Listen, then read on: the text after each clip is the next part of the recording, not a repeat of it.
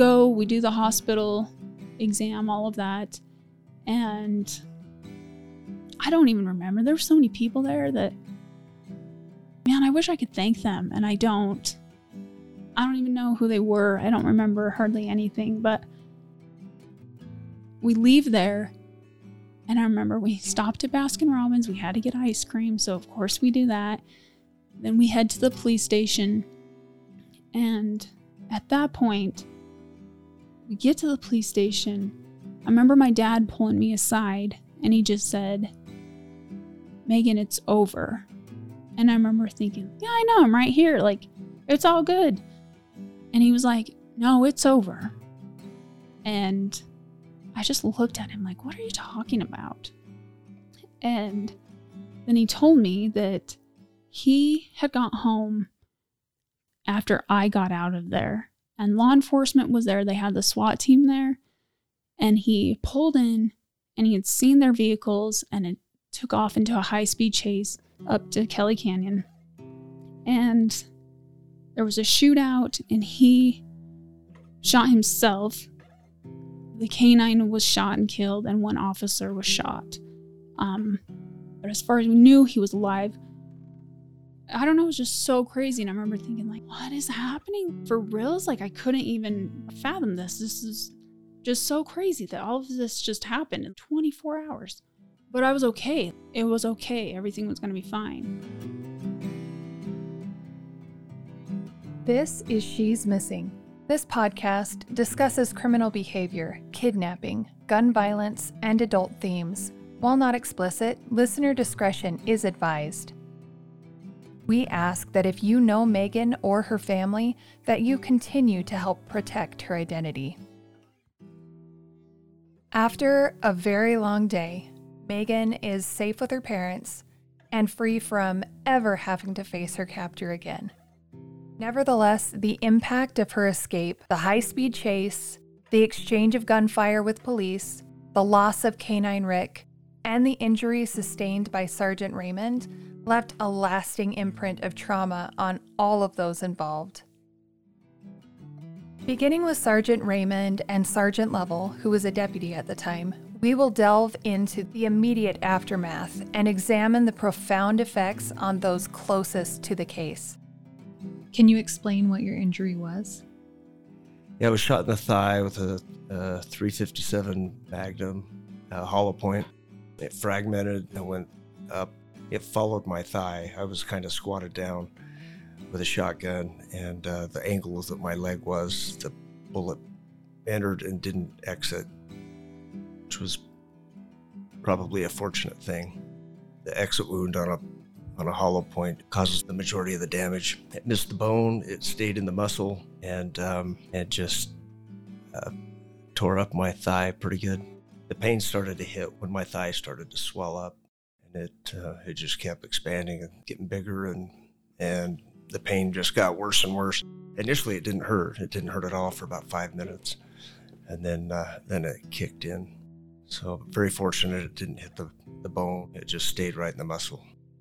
They flew into Urmac, and uh, I remember several officers being lined up when I got wheeled in. I do remember that.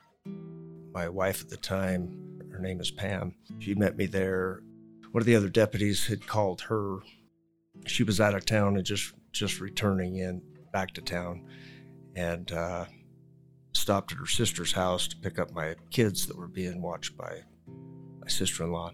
Her sister had told her that she'd heard on the news that a deputy had been shot, and she was grateful that, to know that I wasn't working, because I was on night shift and I had a, a different sort of thing that I was supposed to be doing at the, the sheriff's office that afternoon. And then she received a phone call from one of the other deputies asking her to meet him at Peach's Corner. When she received that phone call, uh, she thought they needed her to watch the kids of the deputy who got shot.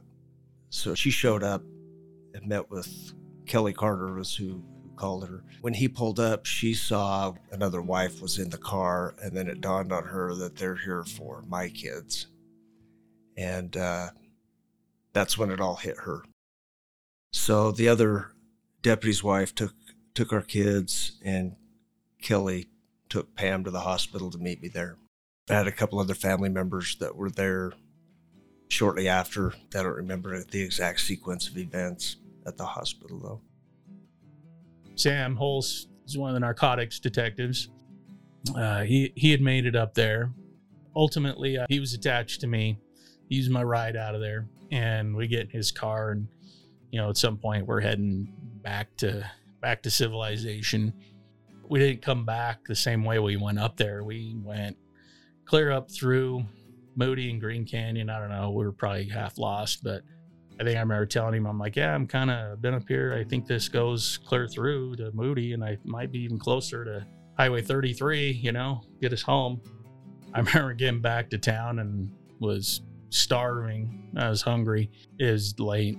So we went to uh, Wendy's, went there and ate. And I remember talking to Sam quite a bit on the way out. Sam had been involved in, in um, a shooting a few years earlier, kind of talking about that and adrenaline coming down and stress and those kind of things. And it was just, it, it was good that we took that kind of long way, ended up being a longer way out of there, I think, than the way we came. But that was probably good because I had a time to let it all kind of drain off. Would you mind telling the story about how you had just qualified? Yeah, in fact, uh, I remember Delano Dixon was the sergeant over training then. And uh, I remember um, I'd just been out qualified like four, five, six days before. Um, everybody was going through quals and, and whatnot. And so I had... Um, I remember talking to Delano about how Esco was wearing his gray shirt, exact same as this gray silhouette, you know, uh, that we shoot at to qual. And and I just remember, you know, focusing on the front sight and putting it over top of that gray spot, hoping that I get it to him before he got his to me. And then just seeing that gray spot move, you know, I could just seeing him catch that bullet in wherever he caught it. And going, oh, shit, I got him. And he was kind of quizzing me about that, is how it kind of, you revert back to your training and your practice and things like that. But but I I had, uh, I don't ever remember getting a perfect qualification ever uh, until I qualified perfect uh, one hundred percent with my gun just four, five, six days before. I don't know, as I've maybe done that once since. And a couple years later, I was able to get that pistol, you know, it was in evidence for a couple years. And uh, when it came out of evidence, I was able to purchase that gun for myself, kept it undisturbed. I just know that last time I shot it, I had to shoot a guy. And um, the time before that, I qualified perfect with it. It was just an odd coincidence for me. I'm not, I'm not a big shooter. I don't go shoot all the time. I'm not way into guns. I I like guns. I like to shoot guns, but I was I was able to qualify every time. That's that was probably the first time ever I'd got a solid three hundred perfect score or whatever. When Megan arrived home after her visit to the hospital and the sheriff's office, her family and friends were waiting to welcome her home. We will hear from her sister Nicole and her friends Kara and Amber next.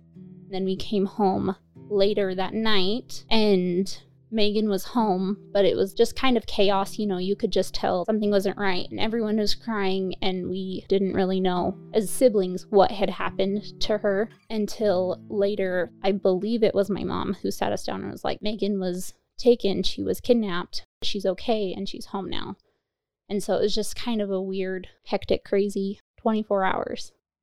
Megan, that night when we uh, went down to her room, she detailed all of it from waking up with him there and kind of all the way through.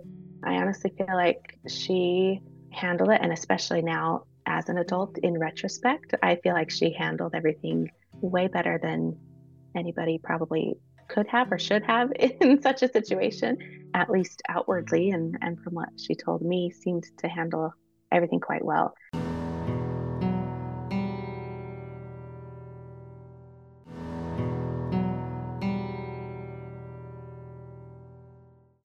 I do know that it was it was hard for her that the uh, that the dog, the K nine, passed away. She's always had a soft spot for dogs.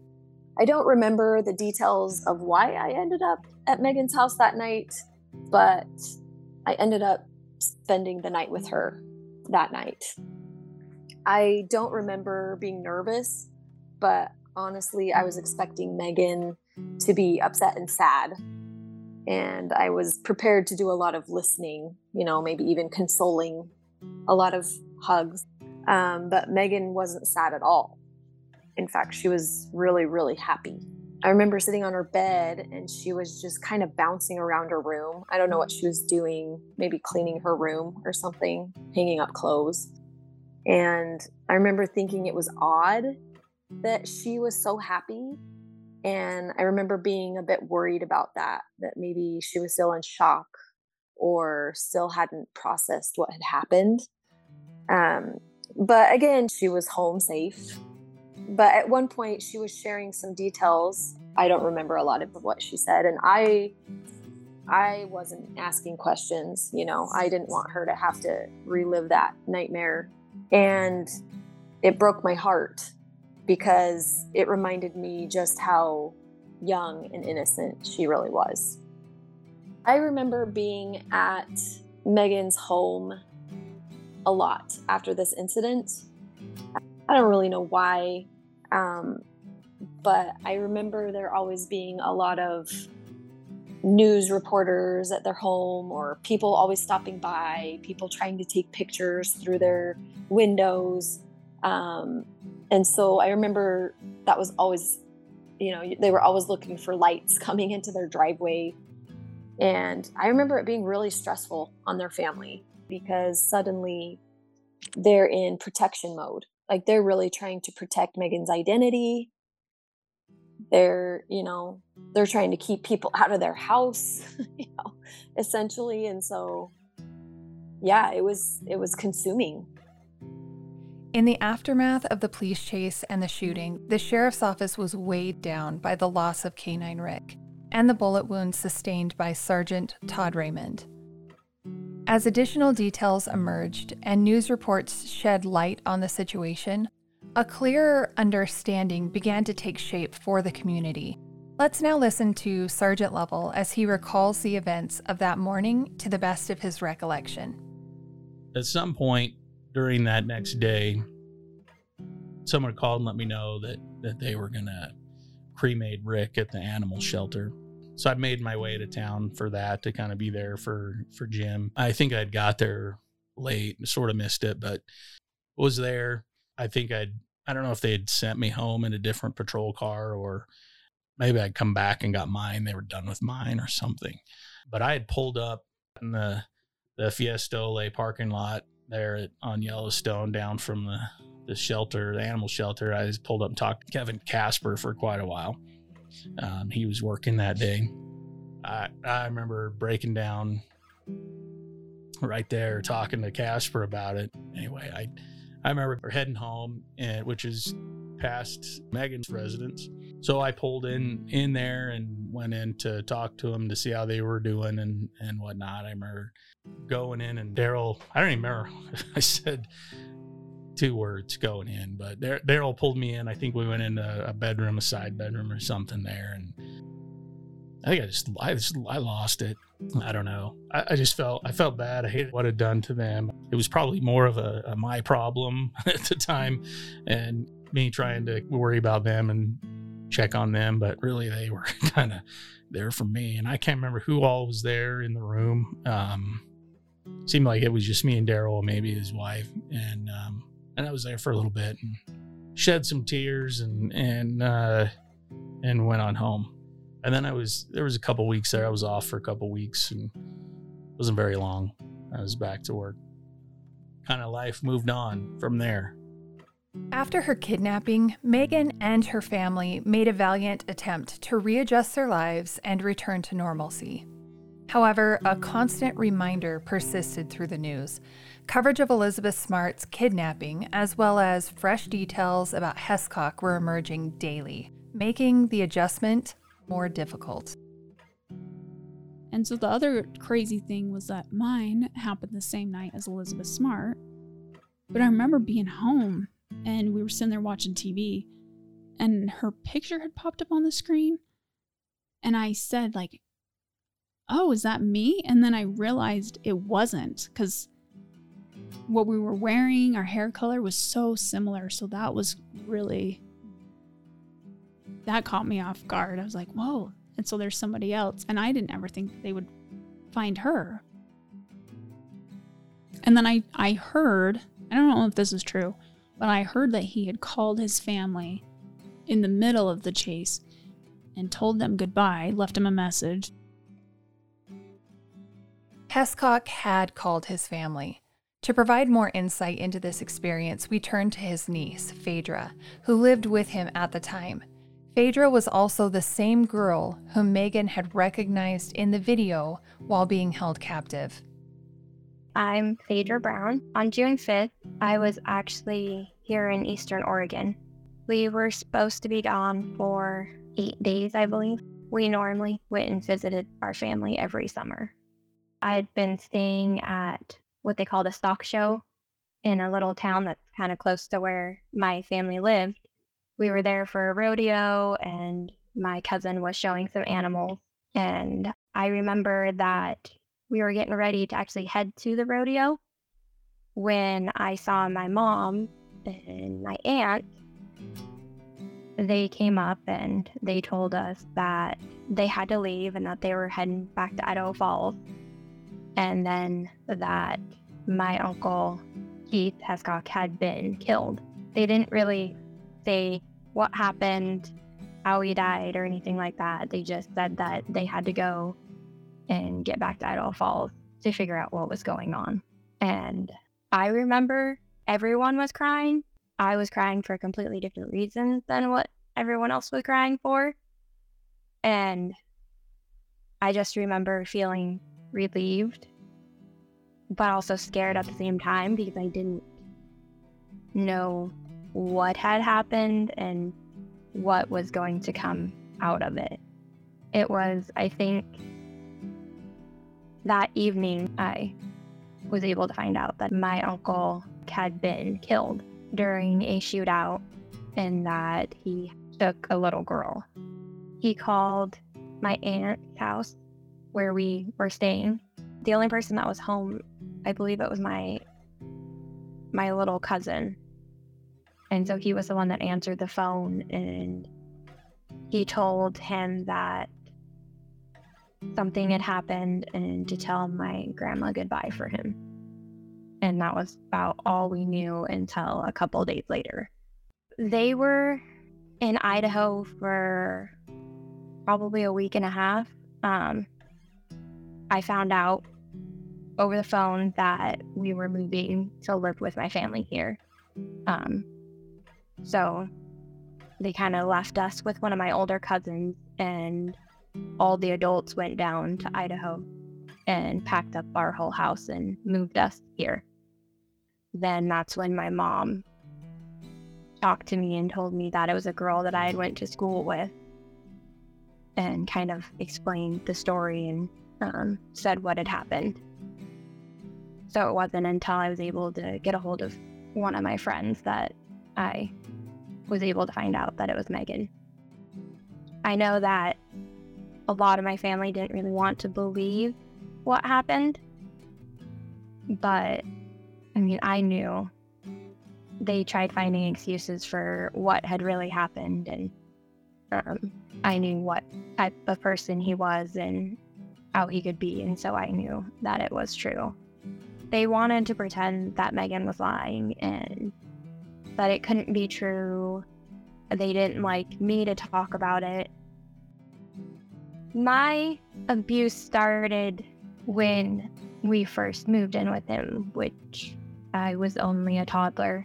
My mom found out when they went back to Idaho. He had videos of it, and so the police had her go in and kind of see, because I don't know if she didn't believe it or what. And so that was how she found out. Um, she didn't tell me that she knew until they came back. And probably a week after everyone was back, they got most of the family together and sat me down and talked to me.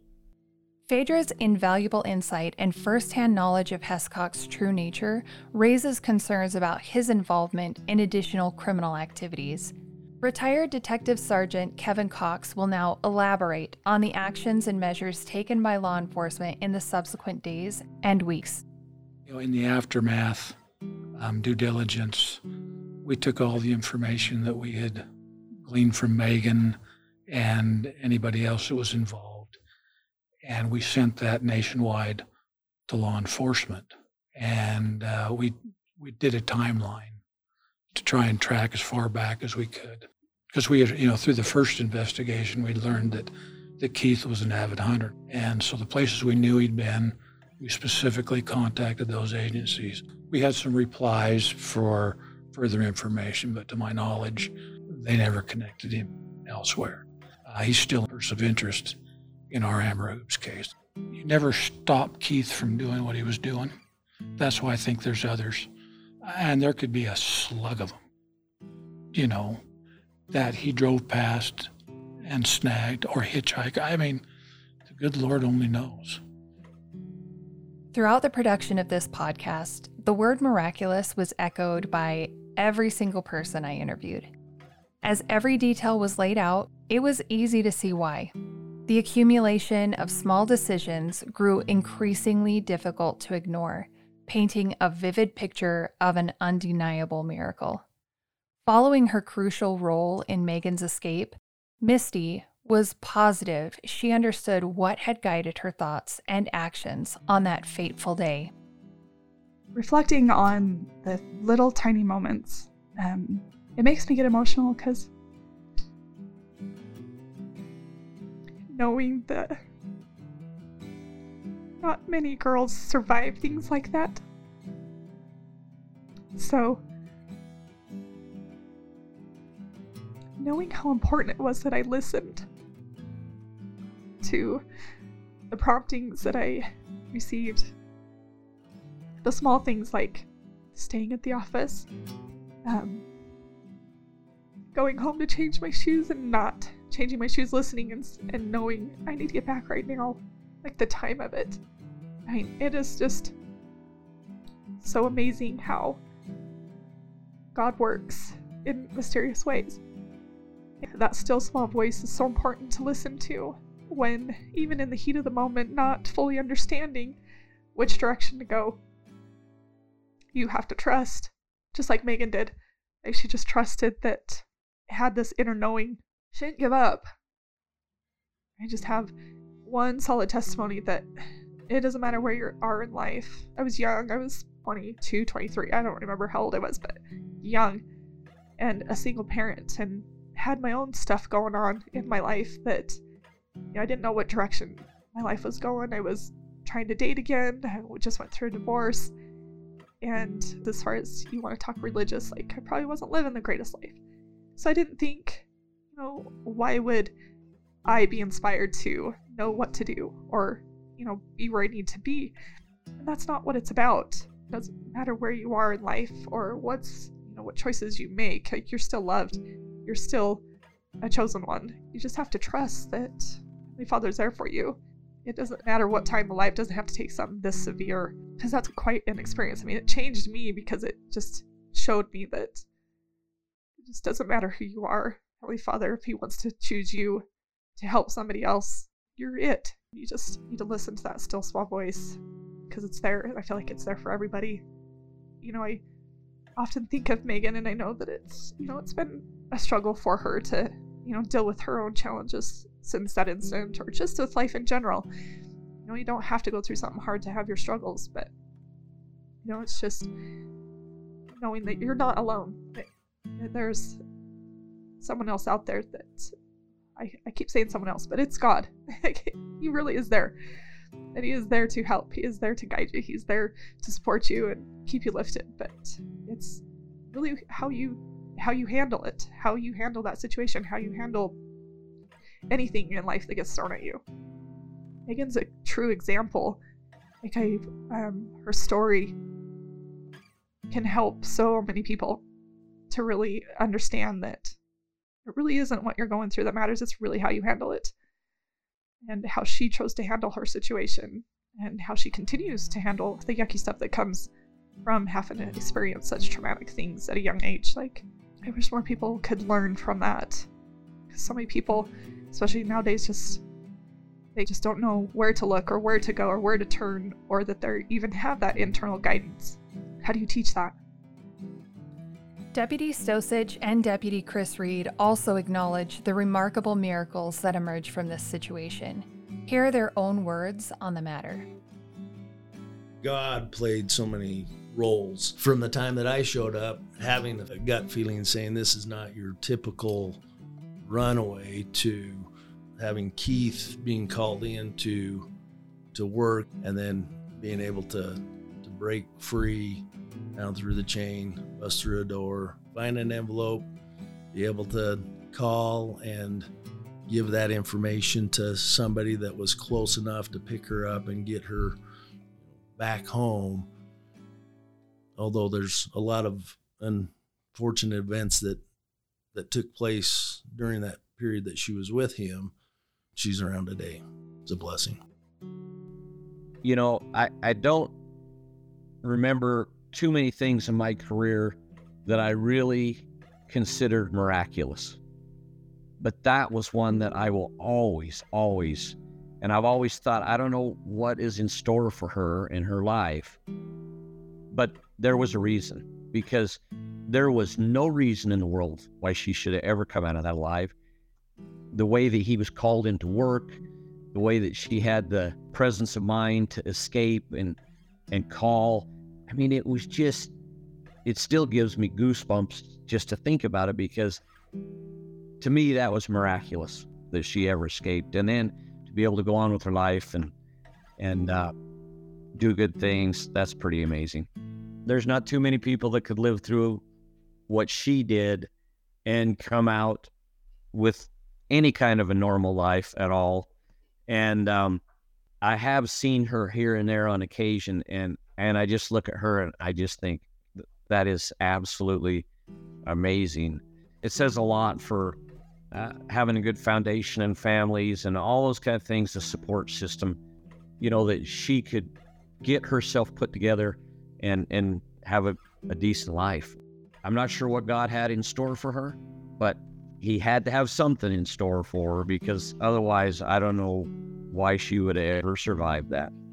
I felt like a lot of people really reached out. That was the huge thing for me, though, is I had a huge amount of support from the community and neighbors and friends.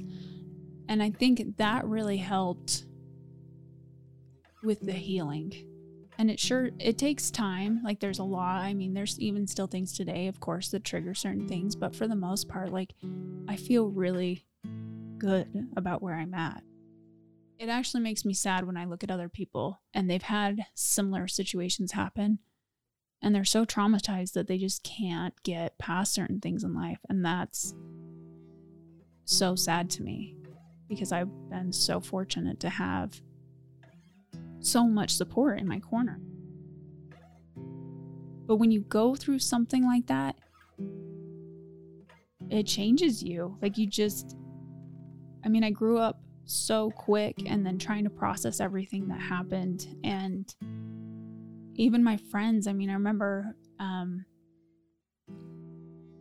my close friends before, I we struggled afterwards, and it's not necessarily anybody's fault. It was just the whole dynamic changed, and they didn't understand me, and I was frustrated, be, frustrated because they didn't understand.